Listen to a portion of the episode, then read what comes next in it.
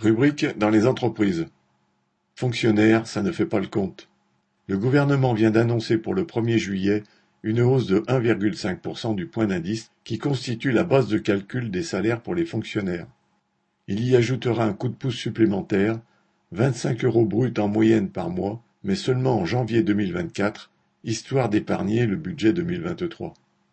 Cette mesure concerne tous les fonctionnaires d'État, des collectivités et de la fonction hospitalière, soit 5,7 millions de salariés.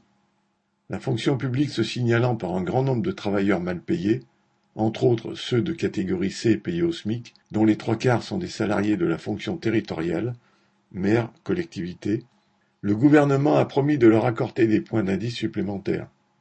En vrai camelot, il ajoute même à ce petit paquet, pour les salaires inférieurs à 3250 euros bruts par mois, une prime de 300 à 800 euros bruts à toucher à l'automne et un remboursement du pass Navigo à 75% au lieu de 50% en Île-de-France.